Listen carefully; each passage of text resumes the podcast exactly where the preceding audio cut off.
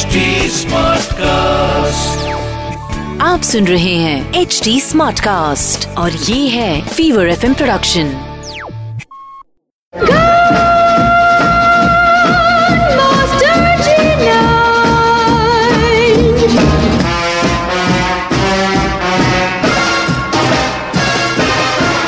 है पिक्चर पांडे और मैं हूँ अनुराग पांडे। और अब जोरदार तालियों से स्वागत कीजिए मास्टर जी नाइन दिव्य सुलगाबा का। जो अपने बूम बॉक्स से सुनाएँगे कुछ सुपर कूल गीत।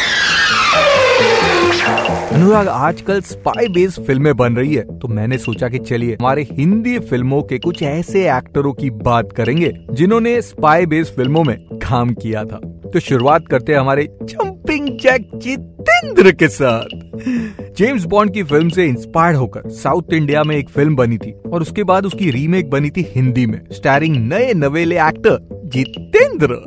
फ़िल्म एक स्पाई बेस्ड फ़िल्म थी, जिसका नाम था फ़र्ज़ इस फ़िल्म में जितेंद्र का नाम था एजेंट गोपाल और उनका जो कोड था वो था 116 फ़िल्म जब रिलीज़ हुई तो लोगों को समझ में नहीं आई कि ये फ़िल्म है क्या। दस कुछ हफ़्ते तक फ़िल्म ठीक ठाक चली बट उसके बाद फ़िल्म इतनी बड़ी हिट हो गई कि आज भी सुपर हिट फ़िल्मों में गिनी जाती है। मस्त बहारों का मैं आशिक मैं जो चाहे यार करूँ, चाहे फूलों के साए से खेलूं, चाहे कली से प्यार करूँ, सारा जहाँ है।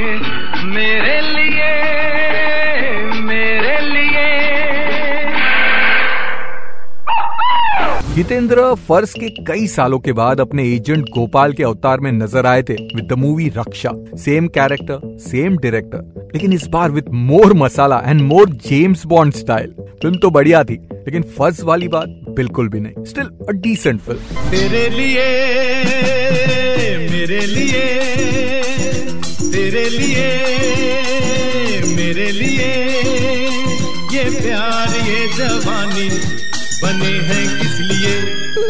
तेरे लिए, मेरे लिए। अब रक्षा के कुछ सालों के बाद जीतू जी एक और बार अपने स्पाई वाले अंदाज में लौटे थे।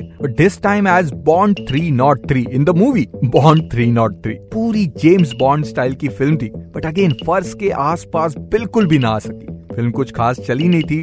थस जीतू जी का ये जो स्पाई वाला सफ़र था, वो भी इसके साथ खत्म हो गया।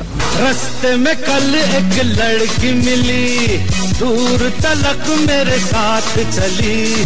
आँखों ही आँखों में बातें हुई, पूछो न फिर क्या हुआ।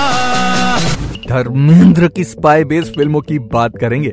मेरे यानी कि आपके अपने बॉलीवुड स्पाई जी नाइन यानी कि दिव्य सोल गामा के साथ। Only on picture Pandey